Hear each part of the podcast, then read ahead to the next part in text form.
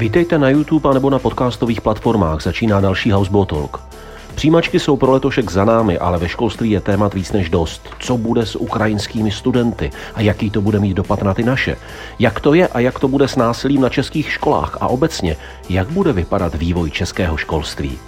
Pokud byste chtěli podpořit můj kanál, pomůže mi přihlášení k odběru anebo like, protože nás díky tomu lépe vyhodnotí vyhledávače. Pomůže nám ale také poslat dar na bankovní konto, které se objeví během přehrávání. Hlavní podporou pak pro nás jsou patroni a předplatitelé na www.patreon.com/petrhorký. Ti pak dostávají exkluzivní obsah. Ale teď už začíná další talkshow na Housebotu. Hostem dnešního Housebotalku je ministr školství, mládeže a tělovýchovy pan Petr Gazdík. Petře, já tě zdravím, ahoj. Ahoj, Peťo. Já musím do začátku krátce vysvětlit souvislosti a kontext tady tohoto setkání. Prosím vás, já nezačínám na svém Housebotu s politickými diskuzemi. Ani vás nečeká nějaká rozepře a politicko-novinářská bitva o myšlenky, strategie a pohyb. Je to tak, že my se s Petrem známe 8 let, 10 let. Tak nějak. A naše společné téma vždycky spíš byl skauting, cestování, trampování. Dokonce jsme se před lety domlouvali, že bychom spolu vyrazili na nějaký pochod. To si dlužíme, po Bílých Karpatech. Ale to se v nejbližší době patrně nepovede. Myslím si, že asi ministerská pozice to jen tak nedovolí. Ano, máš pravdu. Ale nevadí, tohle to platí stále, to můžeme naplánovat naopak, až budeš vydýchávat to tempo, které tě mele v současné době.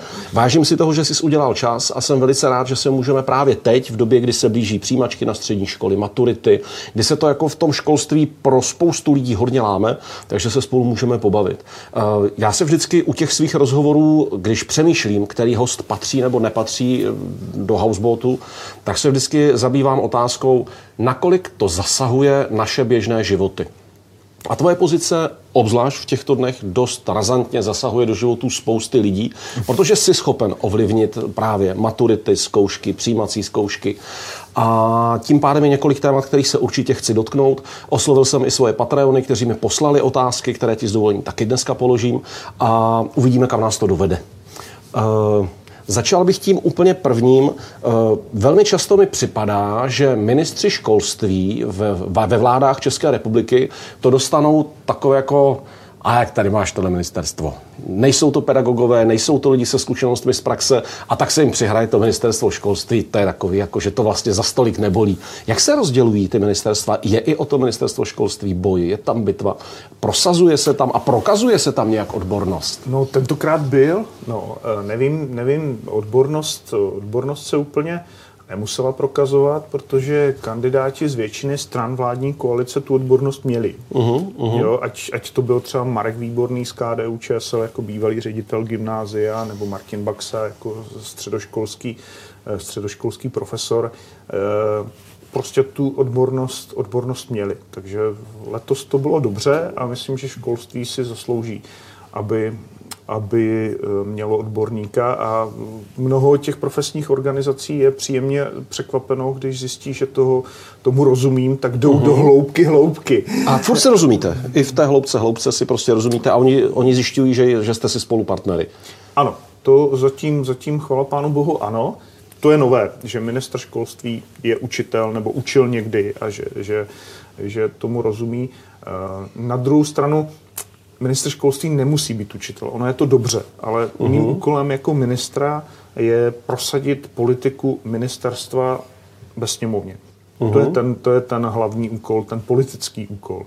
A mnozí říkají, že je i dobře, že vlastně jako jeden z otců zakladatelů Starostů a nezávislých mám trochu silnější pozici té vládní koalici, než by měl jaksi, řekněme, běžný ministr, což je pro školství dobře, ne pro mě. Je to dobře pro školství, protože to téma si myslím, že si tu pozici politicky jako citlivou, viditelnou zaslouží. Jedna věc je tedy ta politická agenda spojená s pozicí ministra školství. A já bych se stejně ještě chviličku podržel u té pedagogické odbornosti. Ty máš vystudovanou pedagogickou fakultu Masarykovy univerzity, je to tak? Ano. Máme stejnou alma mater, já tež. Ano. Jakou máš specializaci? Matematika a zeměpis. Zeměpisář, matikář, jasně. Kdy si prosím tě naposledy učil? Představuj si, jak se lidi tlučou a říká, ale ministr, kdy ten naposledy byl za katedrou? Na základní škole skutečně před 19 lety. Učil jsem 8 let, než mě zvolili starostou. Na vysoké škole učím dodnes. Učím na Fakultě sociálních věd Univerzity Karlovy regionální politiku. Mám 30 politologů a je učím, jak takové krásné věci, jako je role starosty na malé obci, vliv rozpočtové určení daní na služby, které obec poskytuje. A když jsem začal učit na Fakultě sociálních věd, tak po první hodině jsem se ptal studentů, jestli OK, jo? Že jsem na vysoké škole nikdy neučil, že jsem naposledy učil na základní škole, a oni říkali, jo, skvěle, ale neříkejte nám chlapci a děvčata. Prosím tě, ale předtím, než ses dostal do vlády, tak vím, že jsme spolu několikrát hovořili o tom, že chodíš do škol, že sleduješ výuku, posloucháš, co říkají učitelé. Jak to bylo? Já jsem byl 4 roky krajským radním pro školství Zlínského kraje a vlastně to bylo něco, co je příprava na roli ministra školství strašně dobrá, jo? Protože reálně Česká republika má dnes 14 krajských systémů školství a upřímně řečeno, jako krajský radní pro školství Zlínského kraje jsem školství Zlínského kraje mohl ovlivnit mnohem víc, než ho můžu ovlivnit teď jako ministr školství. Každý kraj u nás má trochu jiný školský systém? Ano, tím, jak ten školský systém je jeden, ale tím, které věci preferuje a jaký reálný vliv má ten kraj nebo krajský úřad na fungování těch škol v tom kraji, tak ano, ty rozdíly tam jsou. Úplně nejvíc je vidět ten rozdíl třeba v Karlovarském a Ústeckém kraji, nebo my tomu odborně říkáme strukturálně postižené kraje. To jsou takové ty dva zcela jako nespojitelné systémy. Jeden, který říká rozdrobit, rozdělit. Vždyť oni všude na místě vědí, jak to mají nejlíp dělat. Nemluvte jim do toho, nechte je. Tedy možná ještě více posílit roli těch krajů a dát jim prostor, ať to dělají po svém. A ta druhá tendence říká naopak. Centrální pravidla, stejná pravidla pro všechny, musí to být řízeno z Prahy. To je ještě jako emočně zabarvený. Kam zařadit pana ministra Gazdíka? Já jsem spíš pro tu první část, ale to musí, nejprve tomu musíte dát systém.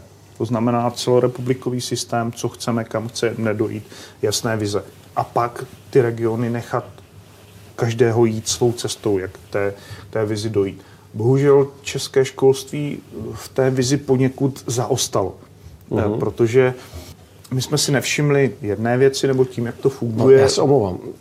Omlouvám se za přerušení. České školství v té vizi poněkud zaostalo. Pro mě přeloženo do jazyka obyčejného jako otce rodiny, to zní, oni se na to prostě vybodli, nikdo neřešil, kam to směřuje a tak holt teďka to je takové trošku rozhárané.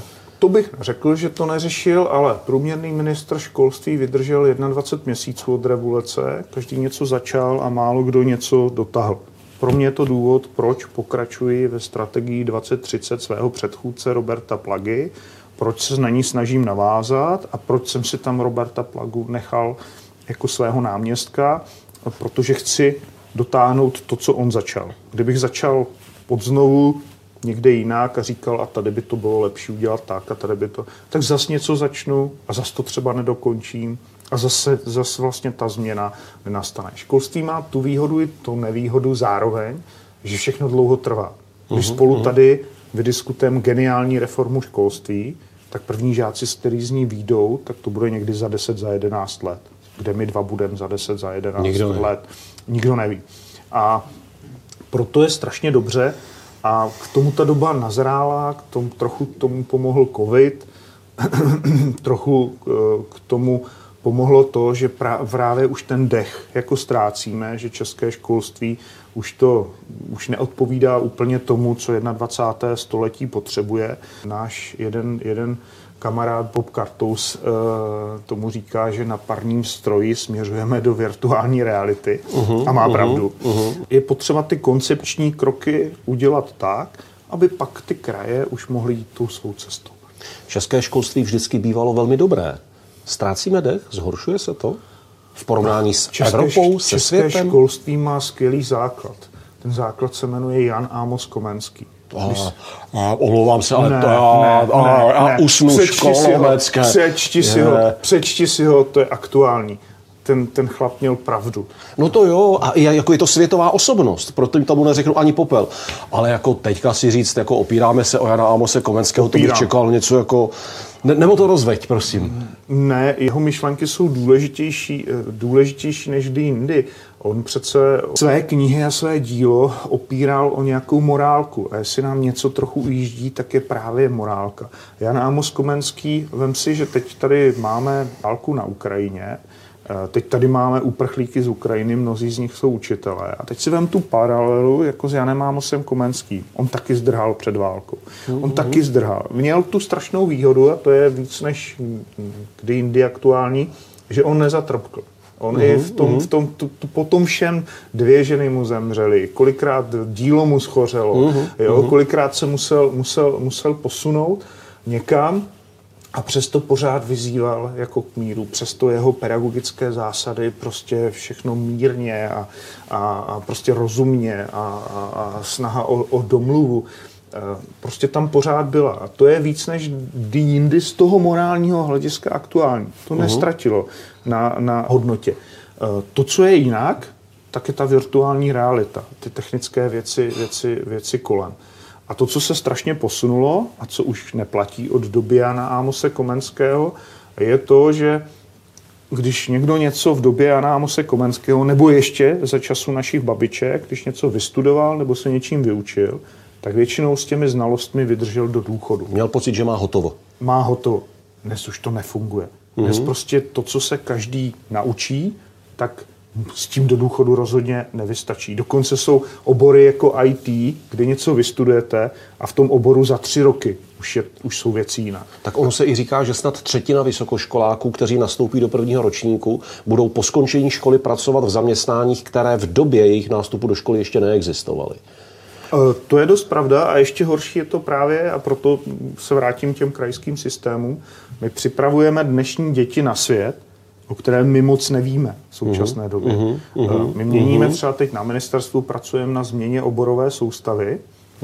My teď něco jako vymyslíme, jaké obory mohou být nově, no ale ono to za 10 let bude zas úplně. Tak jako musím říct, že věta připravujeme děti pro svět, o kterém vlastně zatím nic nevíme. Na tom není nic překvapivé, bylo to tak vlastně vždycky. Ale když si to člověk uvědomí, tak z toho až mrazí. Já se pokusím teďka setřídit, protože jak jsem tě přerušil, omlouvám se, tak máme otevřených několik témat. Jedna věc je, jestli tady můžu shrnout a jestli to je správně, že podporuješ spíš tu autonomii v těch krajských systémech školských, určitě, které by asi ale měly být nějakou nitkou spojené a sjednocené z toho ministerstva. Je to tak? Měly by mít společný obecný rámec, měly by mít jasně nastavené mantinely a jasně nastavené klíčové body. Ty klíčové body jsou třeba stejný systém zkoušek, nebo ty klíčové jsou body, jeden rámcový vzdělávací program, z kterého oni čerpají. Měli by mít jednu vizi, jedno financování. Další věc, které jsme se dotkli, ta se týkala toho, že český školský systém trošičku ztrácí dech a trošičku se polevilo v té vizi. Pokouším se parafrázovat tvá slova. Co s tím tady? Ztrácí dech v tom, že mu ujíždí ten svět virtuální reality. Takže technologie ve výuce. Technologie jsou jedna věc, ale druhá věc je ten vlastní obsah. My pořád, když se podíváme na to, co učíme, tak jako mnoho těch věcí je podobných, jako jsme se učili my dva. Ale ten svět už je jiný. Je jiný. Kompetence k dnešnímu světu jsou jiné než kompetence ke světu, když mi bylo 15. Přesně tak. My jsme uměli Archimedův zákon z paměti, těleso ponořené do kapaliny a tak dále. My jsme uměli kytici z paměti, u lavice dítě stálo, z pana hrdla křičelo. Fajn. Dnes, tím jak ten svět funguje, tím víc potřebuješ znát souvislosti a potřebuješ mnoho věcí si dnes najdeš na Google. A my se dnes pohybujeme ve 2 extrémech. První extrém je ze starého filmu z 30.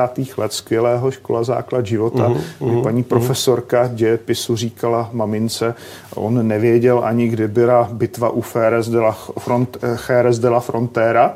Uznajete, že mu nemohou dát dostatečnou. A druhý extrém je, že budeme vychovávat, sebevědomé idioty, kteří si myslí, že všechno najdou na Google. To jsou 2 extrémy a my mezi nimi musíme najít nějakou rovnováhu. Nepotřebujeme vědět všechno nazpaměť, ale taky všechno nenajdeme na Google. potřebujeme znát souvislosti mezi tím. To se krásně spojuje s tím třetím tématem, kterého jsme se dotkli a které bych chtěl, abychom tady teďka uzavřeli. Máme tady Jana Amose Komenského, souhlasím, morálně etický odkaz mohutné síly. A pak tady máme nějakou vizi Petra Gazdíka. Jak to jde spolu? Co s tou školou bude?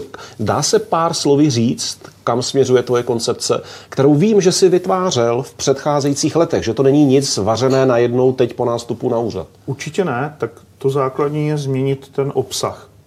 Jo, protože to je to, co má být produktem, tak záleží, jaké ingredience do toho dáš. A to je ten obsah. To, jakým způsobem, jestli ten Archimedův zákon musím umět z paměti, nebo jestli budu schopen třeba i díky digitálním technologiím chápat, jak Archimedův zákon funguje. To je přece víc. Jestli vlastně věci, které se dnes učí, když se podíváš pořádně do učebnic svých dětí, tak když se tě teď zeptám, výjmenuj čeledě blanokřídlých, tak asi to nedáš. Nevím. Já bych to taky nedal. Koukám na to mnohdy, si říkám, páni, dobrý, teda co se tam všechno, ty holky moje nedoví. Ale potřebuje reálně znát jako všechny čeledě blanokřídlých. Není důležité něco víc. Já jsem jako učitel končil, dnes už to nejde, ale moje závěrečná písemka z matematiky v 9. třídě byla, že jsem jim rozdal papírové jízdní řády. Papírové jízdní řády nejsou. A říkal jsem jim, stojíš na nádraží v Uherském Brodě, pátek 3 hodiny odpoledne, dostaň se nejlevněji a nejrychleji do Prahy. Jo. 7 logických operací potřebuješ, nějaké souvislosti znát. A to je ono. Není lepší jít třeba tímto směrem, jako z hlediska praktického života. Ale to je ten obsah. Ale to celé musí být zabaleno do něčeho. A teď se vracím k tomu Komenskému. Ta digitální doba, to, co nám dává, tak ona taky něco bere. Bere sociální vazby. Žijeme ve virtuálním světě částečně. Izolujeme se, zmenšují se. Máme jinou identitu, tváříme se, že jsme někdo jiný v tom digitálním světě. Izolujeme se, už nejsme tolik spolu. Už jsme spolu víc digitálně. Už si nepíšeme dopisy, už si píšeme zprávy. Jo? A to je potřeba něčím nahradit, něco toho dodat. Tam ten Komenský, ta morálka, ta snaha o komunikaci, o společné dobro, o sociálno, nesmí chybět. A pokud se z toho vynechá, proto říkám, že ten Komenský je možná dnes aktuálnější než kdy jindy, tak ten výsledek těch správných ingrediencí z hlediska obsahu nebude dobrý.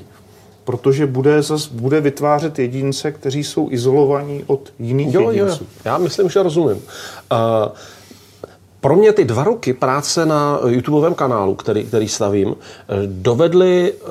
přinesly několik zjištění a z nich právě plyne to, že jsem zjistil i podle reakcí lidí, které mi píšou spoustu různých reakcí, že je právě několik kompetencí, které jsou pro život v dnešní době důležité a školy je neposkytují. Tak já se zeptám konkrétně. Chtěl bys, aby se na školách učila mediální gramotnost? Patří to tam, nepatří to tam? Určitě patří dnešní škole, ale nesmíme k tomu zas. My si to projektujeme ve vztahu k minulosti. Prostě za nás na škole, když něco chybělo, tak se přidal předmět. Byla mediální gramotnost. Ale vem si, jak by ty školy vypadaly dnes. Tak mediální gramotnost určitě se shodneme na tom, že dnešní svět ji fakt potřebuje. Matematická gramotnost, průser. Podívej se, kolik lidí končí v exekucích. A teď do toho dám právě matematika aplikovaná na ekonomiku, na vnímání hodnot, rozeznávání hodnot. Ano. A tím ekonomická gramotnost právě. Ale teď vysvětlím dál, k čemu směřuju. Pak dnešní mládež nebo děti, ve skautu vidím 12-letého kluka, dej mu sekyrku. Jo? Hrůza. Jo? Jako manuální zručnost. Jako, ano, potřebují to. Další hodina tělocviku, nehýbou se. Potřebují určitě. Informatika v dnešním světě je potřeba. Potřebujeme pneumatiku. Bavíme se o branné výchově. Co psychologie? Schopnost znát, co se ve mně děje, rozumět dynamice duše. Osobnostní a sociální výchova třeba. Něco takového. A takový předmět určitě se asi nedá založit, nebo bude? Existuje osobnostní a sociální výchova. Ano, ve školách. Jo, a mohl bych teď jsem jich napočítal 8. A Mohl bych pokračovat. Jo, určitě bychom našli další. Jenomže když bychom všechno přidali jako předmět, tak by ty děti chodily do školy 45 až 50 hodin týdně. Takže oni by neměli žádné dětství ani mládí. Takže bude Gazdíkova reforma, všechno, co se učilo doteď, se škrtne a přijdou úplně jiné předměty. To je druhý extrém. Ve všem životě je důležitá míra. Je tady v tomto. To znamená, pojďme změnit ten obsah vzdělávání tak, že na všechno nebudeme tvořit každý předmět. Teď se mě třeba ptali, teď je aktuální s válkou na Ukrajině, branná výchova. Já jsem pro. Já myslím, že něco jako kurz krizové přípravy by bylo super. Ale to nemusí být každý týden hodina. Pojďme kromě lyžařského kurzu a vodáckého kurzu udělat týden jako krizové přípravy. Pojďme z toho udělat takový trochu skautský tábor pro ty děti a budou mít i to, co říká ten Komenský, ty vazby, sociální vazby, zážitky. Zážitek, sám to znáš, nemusí být vždycky pozitivní, důležité je silný. A zároveň se skutečně něco dozví o první pomoci, o zvládání různých krizových situací. Třeba tím se to dá vyřešit. Mediální výchova. Jasně, pojďme projektovat, jak se spojuje třeba občanská výchova, bo dnes se to jmenuje zásady společenských věd, jo, jak se spojuje dějepis, jak se spojuje s mediální výchovou. Pojďme si říct, jestli by to nešlo řešit projektovým učením. A nebo tím, že když ty věci spojuješ, tak vlastně zjistíš, že ty jednotlivé předměty už nejsou to, co bývaly. Že třeba do budoucna by bylo lepší mít tady něco jako přírodní vědy. Nebo mě tady něco jako společenské vědy. Takže předmět. I propojování napříč konkrétní obory. Protože oni se ty věci mnohdy učí jako izolovaně a dokonce vlastně ty školní vzdělávací programy jsou tak. Moje žena je učitelka na nižším stupni a já jako učitel zeměpisu, když jsem zjistil, na co je drtí v 5. třídě, co mají znát o jednotlivých krajích České republiky, jak jsem říkal, ty jsi pomátla na mysli. Tady jako Liberecký kraj, sklářství, rozloha, největší město, jo, památky. Jo, jako,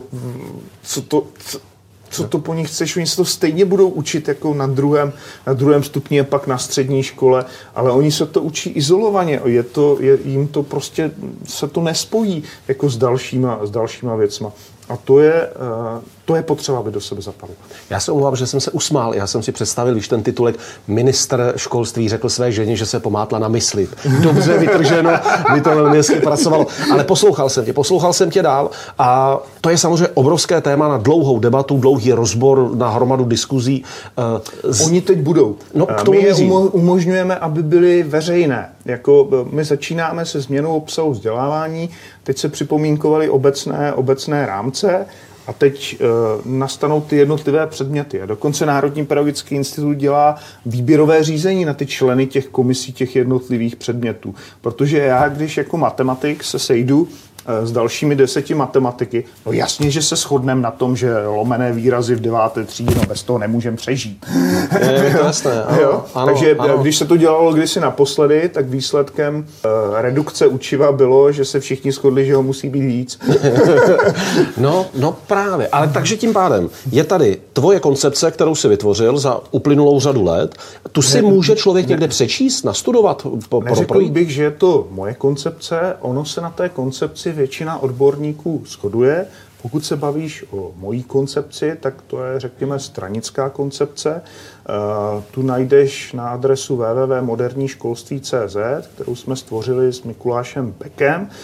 A to je naše vize, co se má v příštích 5 letech udělat ve školství. Jak se mají změnit maturity, jak se má změnit obsah vzdělávání, jaké nové typy škol mají vzniknout a tak dále. Všechny tam zvu, ať se tam podívají, ať si projdou ty materiály, aby totiž nás neobvinili, že jsme málo konkrétní a povrchní. No jasně, protože tento rozhovor nebude trvat 8 hodin, ale zkrátka 30 minut. Kdybychom chtěli být konkrétní opravdu a jít ve školství do hloubky, tak je to skutečně 8 hodin a déle. A mimo jiné to je jeden také z největších problémů školství, protože my o té změně hlavně musíme přesvědčit rodiče. Rodiče musí chápat, že se to takto musí změnit. Že to takto dál nejde. A to je pak trochu o marketingu a o vysvětlování, o komunikaci. Protože rodiče jsou vázáni do té doby svého dětství, ano, svých hodnot, ano, do toho světa, který představuju i já a který už vlastně neexistuje. Teď už nastupuje jiný svět. Ale máš na něho hezké vzpomínky. A tak jako, ho chci ale projektovat pro svoje děti, svým dětem. Chtěl by, aby ty tvoje děti zažili stejně hezký svět. A tím jsem ale já vlastně zrádný pro své děti, protože já bych je nutil dodržovat pravidla, která v tomto světě už nemusí být platná. Přesně tak. Jo, rozumím. Takže zvu lidi, ať se jdou podívat k tobě na web. Pochopil jsem to správně, že začínají diskuze s odborníky, s profesionály ze školství, kde tady ten program společně diskutujete, aby když se bude prosazovat, aby seděl na co nejvíce místech. Oni už právě proběhly ty diskuze a to je to, v čem navazuju na svého předchůdce. Ten projekt se jmenuje Strategie 2030, to je strategie školství, na kterém se shodla odborná veřejnost a dokonce i politická veřejnost. Nevídané. Krása. A teď je čas tu strategii, která je poměrně jasná, byť v některých věcech obecná, její aplikovat. Protože různých bílých knih a strategií už jsme měli mnoho.